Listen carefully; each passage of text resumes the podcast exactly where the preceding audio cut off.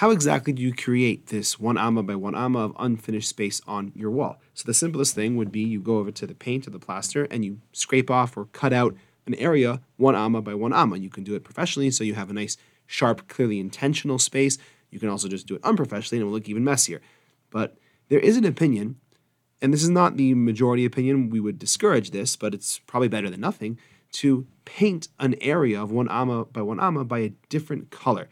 Rav Ben Zion Abba Shaul, one of the great Sephardi authorities, mentions this a possibility. Rav Belsky and many others suggested that this is not ideal. This is not what our sages intended.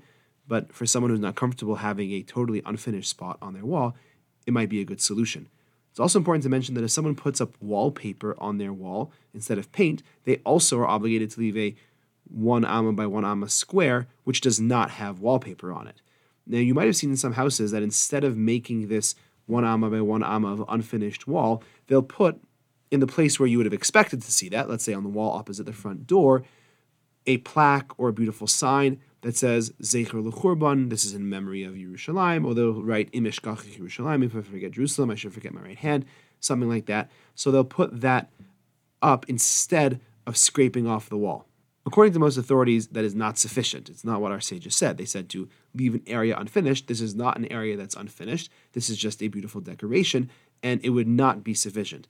What some people do is they make that little square by a square of scraped space, but then instead of just leaving it blank, on top of that, they then put a plaque or a sign or something beautiful that says Zeichel that would be appropriate because you have the thing that is actually in remembrance of the destruction, and then you have something on top of it which is not covering it, it's just showing to everyone what it is. That is a good idea.